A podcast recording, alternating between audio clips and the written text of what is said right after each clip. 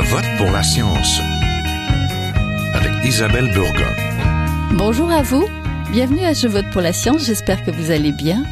Aujourd'hui, nous restons à la maison et nous allons parler d'épicerie, de livraison et de climat. Avec la crise sanitaire, et ça a démarré bien avant cela, les Québécois sont très nombreux à utiliser les services de livraison pour se faire porter toutes sortes de choses, à commencer par leur épicerie, pandémie oblige.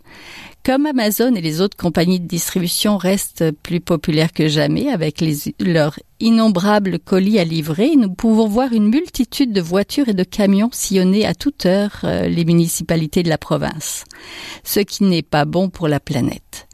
Le vélo gagne du terrain dans de nombreuses métropoles avec la construction de pistes cyclables. Ce mode de transport change le visage des villes et également la mobilité que nous connaissons. Depuis peu, les vélos cargo arpentent les rues de Montréal. Ce sont des véhicules légers et électriques qui n'émettent donc pas de GES, de gaz à effet de serre et sont donc une bénédiction pour le climat. Les vélos supplanteront-ils les camions en ville?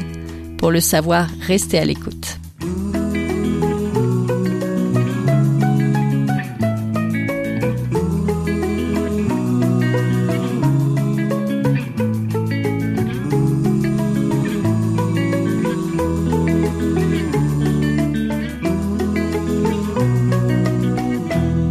Parler de mobilité durable, de transport et de climat et donc de vélo cargo, je suis en compagnie de Tommy Mestas, analyste en mobilité urbaine chez Jalon. Bonjour. Bonjour. Aujourd'hui, on va parler du vélo cargo. On a commencé à en voir rouler dans les rues de Montréal. Est-ce que l'avenir du commerce est dans le vélo cargo? Le vélo cargo, on n'a rien inventé de très original. c'est les Européens, il y a au début du XXe siècle qui, l'ont utilisé. Ça s'est fait détrôner par, le moteur à combustion et par la voiture. Mais, aujourd'hui, euh, on voit à Montréal et en Europe que le vélo cargo regagne en popularité pour avoir justement cette, euh, mobilité à échelle humaine qui, qui, est, euh, la définition propre du commerce local. Oui, le vélo cargo, un vélo cargo, ça ressemble à quoi? Pour ceux qui en ont jamais vu? Alors en fait, il y a énormément de, vélos cargo différents. On peut en avoir à deux roues, à trois roues, à quatre roues. En Allemagne, il existe même des, vélos qui s'appellent Velov et qui sont à six roues. Euh, c'est des roues alignées? C'est des roues comment? Euh, un peu comme une, soit c'est des deux roues alignées, soit c'est des trois roues comme un tricycle. Mhm. Sinon, on va commencer à, imaginer les choses comme des, euh, comme des voitures un peu modifiées, plus légères. Et en fait, c'est juste, c'est le même principe que le vélo, mais avec des caisses pour transporter des marchandises, des colis, des denrées, des, légumes frais, des œufs, du fromage. On peut appliquer euh, ça au, transport de toutes les marchandises et tout ce qu'on pourrait imaginer. Et, euh, aujourd'hui, il y a même des, parents qui accompagnent leurs enfants en vélo cargo et qui transportent leurs enfants pour les amener à l'école comme ça. Les vélos cargo, les vôtres, ce sont des vélos cargo électriques? Exact. On a des. Enfin, Jalon ne possède pas actuellement de vélo cargo. On travaille avec des entreprises de livraison comme Purelator qui s'est équipé de, de, de, vélos cargo, donc à trois roues électriques. Euh, mais il y a aussi euh, des entreprises comme Chasseur Courrier qui ont des vélos cargo non électriques et donc qui, qui, pensent que, et euh, ils ont tout à fait raison, et là encore une fois, on arrive dans différentes pensées. Par exemple, l'hiver, les batteries n'est moins fiables, mm-hmm. donc on va prévoir un vélo cargo non électrique. Il y a d'autres personnes qui pensent qu'il est tout à fait fiable, donc on va prendre des vélos cargo électriques. En fait, c'est un peu comme, tous les domaines, je dirais. Euh, il y en a pour tous les goûts, pour euh, tous les besoins et, euh, et pour toutes les tailles de, marchandises à transporter. Oui, justement, est-ce qu'on peut déménager avec un vélo cargo? Est-ce que peut mettre Est-ce qu'il y a des limites? C'est quoi les limites? De transport euh, pour des gros objets ou des lourds objets? Actuellement, il n'y a aucune limite pour transporter des objets. Euh, la limite, en fait, est sur la limite légale et sur le vélo cargo. Donc, euh, limite de sécurité avec une limite de vitesse, capacité de freinage, de pédales, de frein. On peut tout à fait transporter un déménagement en vélo. Il y a des compagnies qui le font à Montréal, ils le font aussi en Europe ça se fait très bien. Euh, mais on peut transporter tant un écran, un écran de télévision qu'un frigo, que juste une palette de marchandises ou bien une boîte d'œufs. Oui, la pandémie a vu le retour en force du vélo. Il y a eu une demande de beaucoup de citoyens pour reprendre, euh, ben, pour se déplacer, puis se déplacer euh, loin du métro et, des autobus finalement. Donc, euh, comment a démarré le, votre projet? Je suppose que c'était pas juste au mois de mars dernier. Ça fait longtemps que vous réfléchissez à ce projet-là, Colibri. Oui, oui. En fait, le projet Colibri euh, a démarré suite à une étude qui a été réalisée en 2018 euh, pour répertorier, répertorier excusez-moi, les euh, pistes de solutions pour réduire les nuisances causées par la livraison urbaine. grossièrement, on appelle ça les externalités négatives. Donc, un camion qui circule dans la rue, c'est des émissions de polluants, c'est une pollution sonore, visuelle, olfactive. Mhm. Euh, il y a un risque pour les autres usagers de la route, les usagers vulnérables. Et donc, on a voulu euh, répertorier toutes les pistes de solutions qui allaient favoriser donc, la réduction de ces externalités négatives. Et on avait identifié le concept de mini-hub plus de vélo cargo comme étant prometteur. Est-ce qu'il y avait d'autres d'autres voies que vous avez explorées à part le vélo cargo, à part le vélo? Oui, oui, il y avait euh, en tout, je crois qu'il y avait 28 autres pistes de solutions, euh, mais on a décidé de, de tester, le, tester le, concept de mini-hub plus vélo cargo parce que c'était celui qui avait le plus d'opportunités, qui était le plus facile à mettre en place, et c'est celui qui avait aussi euh, le plus d'effets positifs en peu de temps. On pouvait voir les gains d'efficacité et, et la réduction des, des camions, si on peut dire ça, mhm. le plus rapidement possible. Et puis en donc le, le, projet a été inauguré par Valérie Plante en septembre 2019. Et en fait, l'arrondissement Ville-Marie est venu nous, nous contacter parce qu'il voulait valoriser l'ancienne, l'ancien site de la gare d'autocar de Montréal. Et donc c'est à partir de là qu'on a réalisé notre projet. Parce que ça vous prend un endroit pour tous ces vélos, pour toute cette flotte de vélos cargo. Exact. En fait, le projet Colibri, c'est pas uniquement l'utilisation de vélos cargo, c'est l'utilisation d'un espace, donc d'un entrepôt par exemple, aujourd'hui qu'on mutualise avec les différents euh, acteurs du projet. Et en fait, cet espace, ça va être le point d'où tous les camions des différents centres de, centres de tri en dehors de la ville vont venir déposer les marchandises, qui sont soit déjà triées selon les tournées, soit qui vont être triées sur place. Et ensuite, c'est des vélos cargo qui vont faire le dernier kilomètre, ce qu'on appelle. Oui, le système de livraison du dernier kilomètre. Qu'est-ce que c'est exactement? En fait, on parle du premier kilomètre et du dernier kilomètre. C'est la chaîne logistique. Euh, de transport de transport. Ça paraît un peu compliqué, mais en réalité, c'est tout à fait simple parce qu'on le fait presque tous les jours. C'est comme si on allait se déplacer d'un endroit à l'autre. Un commerce, lorsqu'il va expédier quelque chose, ça va être le premier kilomètre. On peut l'utiliser aussi, on peut utiliser le vélo cargo pour aller cueillir quelque chose et, euh, et le déposer quelque part. Le dernier kilomètre, c'est quand on a tout réuni, tous les colis, par exemple à l'extérieur de Montréal, où on a trié selon les, arrondissements ou selon les codes postaux. Et ensuite, on va déposer tous ces colis en un seul point, donc qui est le mini-hub, et pour, le, pour après faire le dernier kilomètre en vélo cargo. C'est vraiment le dernier kilomètre, c'est ce qui s'apparente à lorsque le, camion quitte le site de tri jusqu'à ce qu'il arrive devant euh, la porte du client ou du consommateur. Aujourd'hui, sans le projet Colibri et sans les nouvelles pratiques de livraison urbaine, tout cela est réalisé en camion. Mm-hmm. Des petits camions, oui. C'est ça, c'est des petits camions ou des, plus grands camions. Et, euh, et aujourd'hui, on coupe cette chaîne en deux la moitié est utilisée pour, euh, donc en camion pour, euh, pour aller jusqu'au centre de tri, le mini-hub. Et après, on, on, fait la dernière portion du dernier kilomètre en vélo cargo. Oui. Comment euh, comment c'est possible de se passer de camion en ville? Parce que c'est sûr que quand on les voit, les camions, on se dit, ah, ils prennent de la place, ils vont lentement, puis comme vous l'avez dit, ils sont source de nuisances et évidemment de gaz à effet de serre aussi, c'est pas bon pour le climat.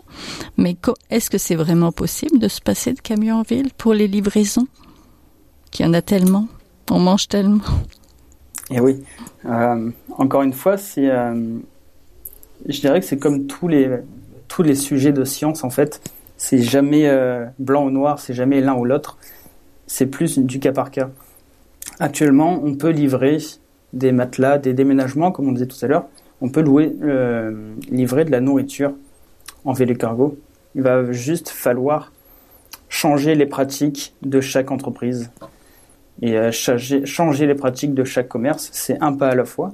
Mais aujourd'hui, je pense qu'on peut tout livrer, euh, même des matériaux de construction. En Europe, euh, il y a des pratiques comme ça. après, c'est sûr qu'on aura toujours besoin des camions pour certains types de produits qui vont être livrés.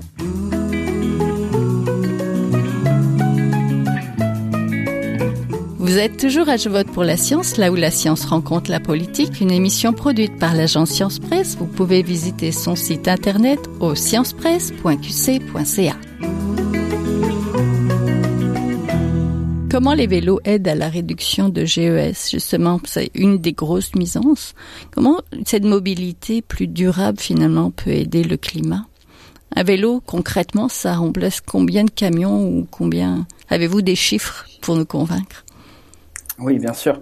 Alors, dans le cadre du projet Colibri, on a un, gros travail de récolte de données pour comparer avant quand c'était livré en camion et après quand ça a été livré en vélo cargo. Euh, donc, si on considère le dernier trajet des camions, donc le dernier trajet, euh, dernier kilomètre, euh, jusqu'au pas de la porte, on va remplacer la moitié de ce, la moitié de ce, de, ce, de cette portion, comme je l'expliquais. Au lieu de faire centre de tri jusqu'à la porte, on va faire centre de tri, mini-hub, en camion. Le reste va être fait en vélo cargo. Donc ça veut dire qu'on enlève entre 50 et 75% des GES de cette portion. Mhm. Mais euh, il, faut être, euh, il faut être honnête, sur l'ensemble de la chaîne logistique, ça ne représente pas forcément grand-chose. Aujourd'hui, un produit, un produit va, être, euh, va être construit ou va être fabriqué en Asie, en Europe, en Amérique du Nord. Puis il va faire le tour de la Terre pour être assemblé ou pour être, pour être livré. Et donc on enlève l'équivalent de, de, quelques kilomètres de, de, GES. De frein, de fin finalement, c'est ça? Exact. Donc c'est pour ça qu'on s'attaque. Le, projet Colibri ne s'attaque pas que au GES, même si on parvient à réduire. Euh, comme je disais tout à l'heure, on, on, réduit les externalités négatives. Donc on réduit la présence des camions dans les zones denses on améliore la qualité de l'air, on réduit le bruit et on réduit surtout les risques liés à la cohabitation entre les cyclistes, les piétons et les camions. Oui, c'est plus que finalement juste le climat. Donnez-moi des exemples de commerces qui utilisent euh, ces vélos cargo. Euh, dans le, en fait, dans le cadre du projet Colibri, euh, les expéditeurs ne savent pas que c'est livré en vélo cargo. Les, les Pure oui c'est pas que c'est caché, mais ils, n'ont pas la capacité de faire le choix. Je veux que ça soit livré chez mon client en vélo cargo, ou le client n'a pas le choix de dire je veux être livré en vélo cargo. C'est les entreprises de livraison qui ont, qui ont, qui ont fait le un pas en avant en disant je veux participer à un projet comme ça dans le centre-ville de Montréal, euh, je vais livrer en vélo cargo. Et quel euh, commerce les utilise alors? Parce que vous, vous avez les chiffres, vous, vous savez les, vous êtes capable de retracer est-ce qu'il y a plus, par exemple, de commerce d'alimentation ou est-ce que c'est plus euh, Amazon, ce qu'on se fait livrer par Amazon, qui est susceptible de passer par les mains de quelqu'un qui roule en vélo cargo? Euh, On peut livrer du Amazon en vélo cargo, on peut aussi livrer des commerces.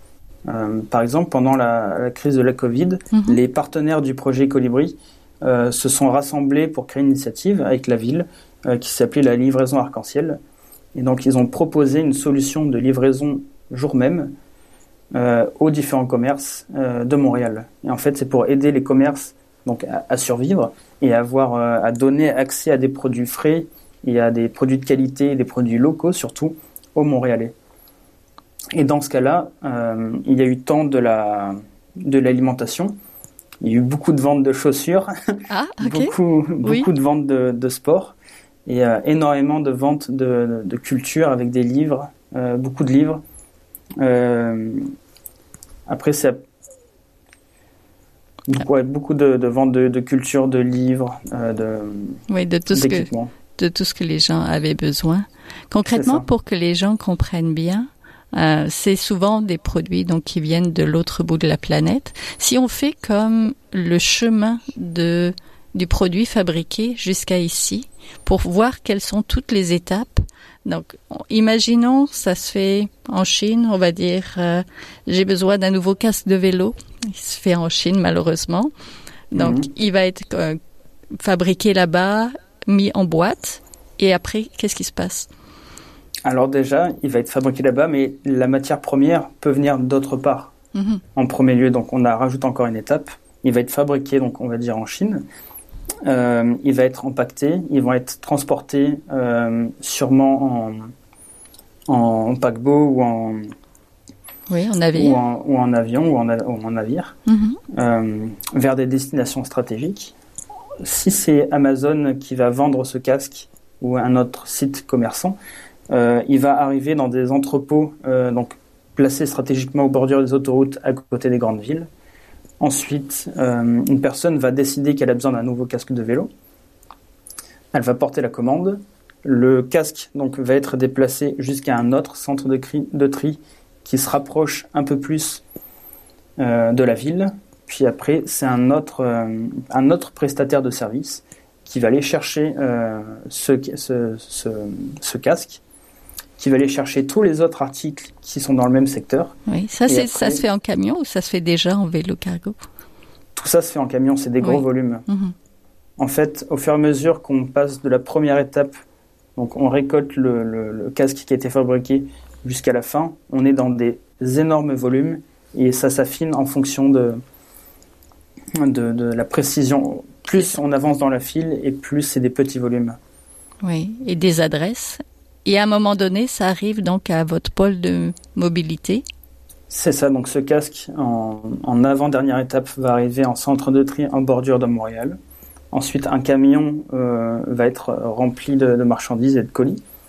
Il va venir directement au site Colibri, donc qui est à côté des Jardins Gamelin, et euh, il va tout décharger. Les les, les entreprises de livraison qui sont associées à ce camion, type Purelator, vont décharger, vont ordonner leur tournée dans le caisson du vélo cargo et après vont partir faire une tournée.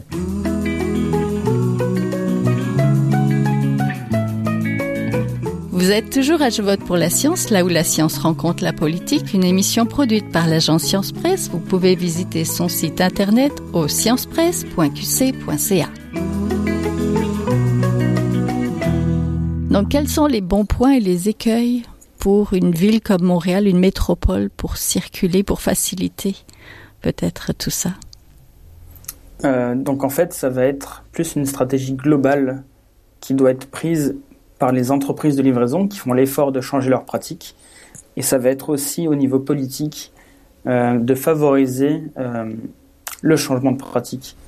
Par exemple, l'implantation de rues piétonnes pour favoriser l'usage du vélo cargo et donc donner un avantage aux entreprises de livraison qui livrent de manière décarbonée.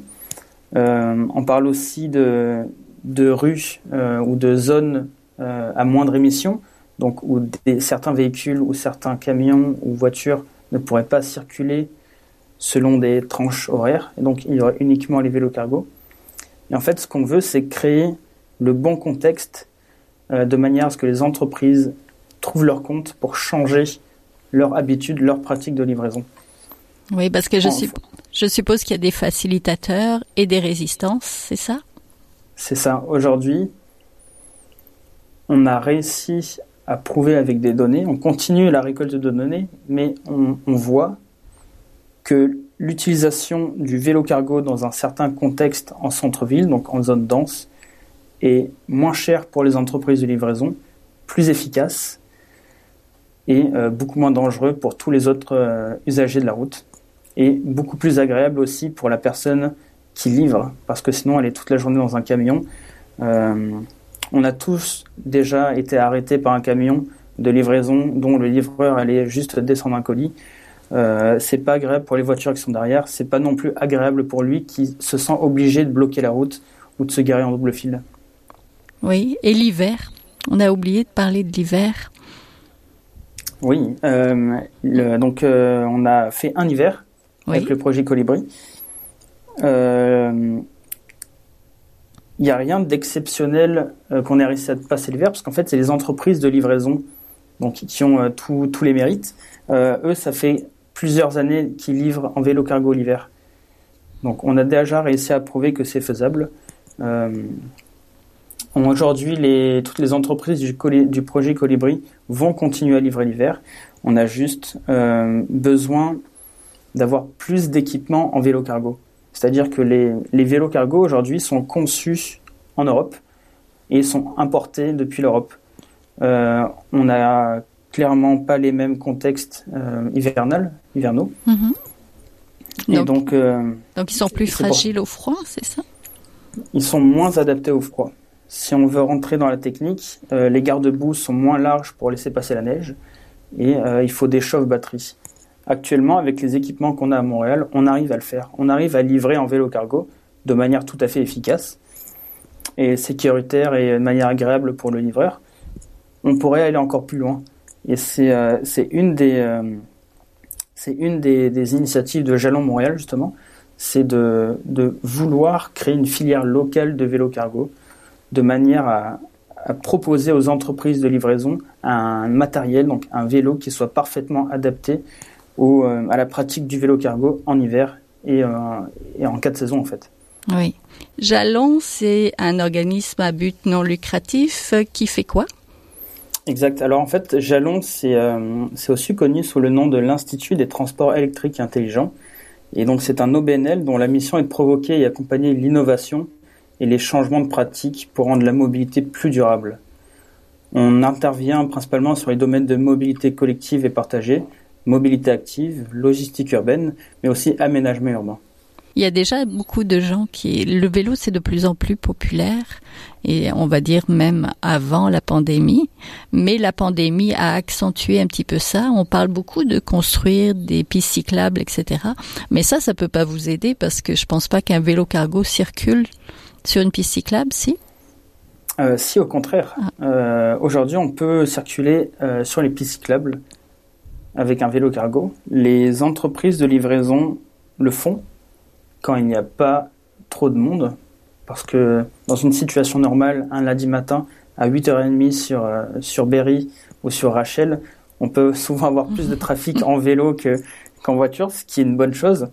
Mais euh, justement, l'agilité, l'efficacité des, des, vélos cargo est expliquée par l'agilité euh, de pouvoir aller tant sur les pistes cyclables que sur la route et aussi de se stationner extrêmement rapidement, ce qui n'est pas du tout le cas d'un camion. Oui. Est-ce que ça risque pas de remplacer une congestion par une autre? Dans les, dans les pistes cyclables? Mm-hmm. euh, ben, Aujourd'hui, il y a quand même beaucoup moins de vélos cargo que de, que de, que de vélos, donc de personnes qui se déplacent en vélo. Après, on, on mise sur le, sur le bon jugement des, des livreurs en vélo cargo pour aller sur la route dès qu'ils le peuvent. D'ailleurs, ils préfèrent aller sur la route parce que c'est beaucoup plus rapide. Mhm. Aujourd'hui, un vélo cargo ou un vélo électrique peut aller à 32 km heure. C'est extrêmement rare qu'ils aillent à 32 km heure. Aujourd'hui, la vitesse moyenne, c'est 15 km heure. Et euh, je ne pense pas qu'il y ait un problème, un futur problème de congestion avec les cyclables, surtout avec les nouveaux aménagements qu'on commence euh, à découvrir, comme le rêve, le, réseau express vélo. Mhm donc qui permet un accès nord-sud euh, euh, pour les livreurs en vélo cargo ou les cyclistes. Oui, ça va faciliter. C'est ma dernière question. Est-ce qu'il faut justement changer la réglementation ou changer les mentalités pour euh, cette transition-là? Remplacer les camions par des vélos cargo Je pense que tout est intimement lié. comme votre précédente question de quelles seraient les bonnes pratiques pour, pour pour favoriser le vélo cargo. D'un point de vue politique, plus d'aménagement de mobilité active ou de mobilité décarbonée, euh, qui va favoriser donc les entreprises de livraison à faire le choix de, de passer en vélo cargo, par exemple.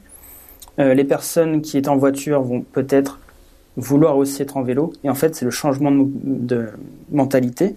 les changements de pratique des entreprises, euh, une volonté de consommer plus local. Comme je vous ai expliqué, la chaîne logistique euh, aujourd'hui avec la mondialisation est extrêmement longue. Dès qu'on est en local, c'est beaucoup plus court, donc c'est moins énergivore, c'est beaucoup plus rapide. Et donc c'est ça, changement de pratique, changement de, mobile, de mentalité et changement de et amélioration des aménagements urbain et un peu de réglementation aussi pour faciliter tout ça, c'est ça? C'est ça.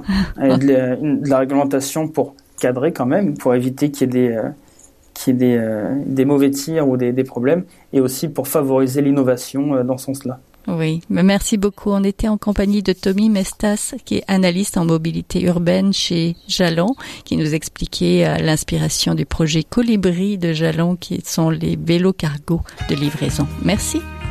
Merci. Voilà, c'est tout pour cette semaine. À la régie Daniel Fortin, à la recherche Aurélie Lagueux-Beloin, à la réalisation et au micro Isabelle Burguin. J'espère que vous avez aimé cette émission. Je vote pour la science est une production de l'agence Science Presse avec Radio VN. Écoutez-nous, nous avons aussi des rediffusions tout au long de la semaine et de la programmation.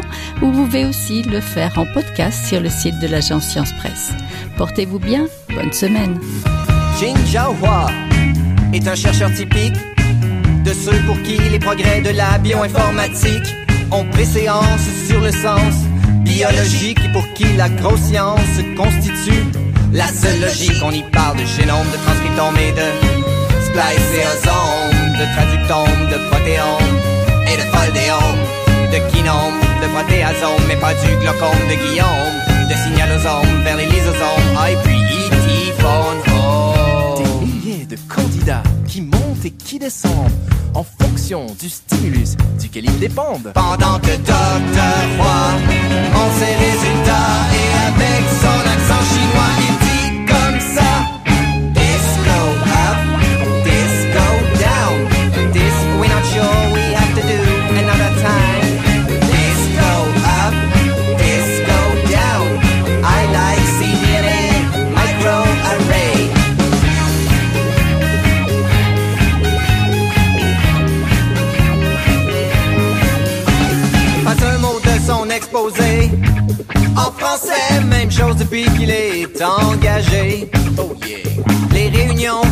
bourse se font en anglais, même s'il est le seul à le parler. You know. Thousands that go up and down. We teach stimuli. You, the next candidate on. The gene is right. Pendant que. Roy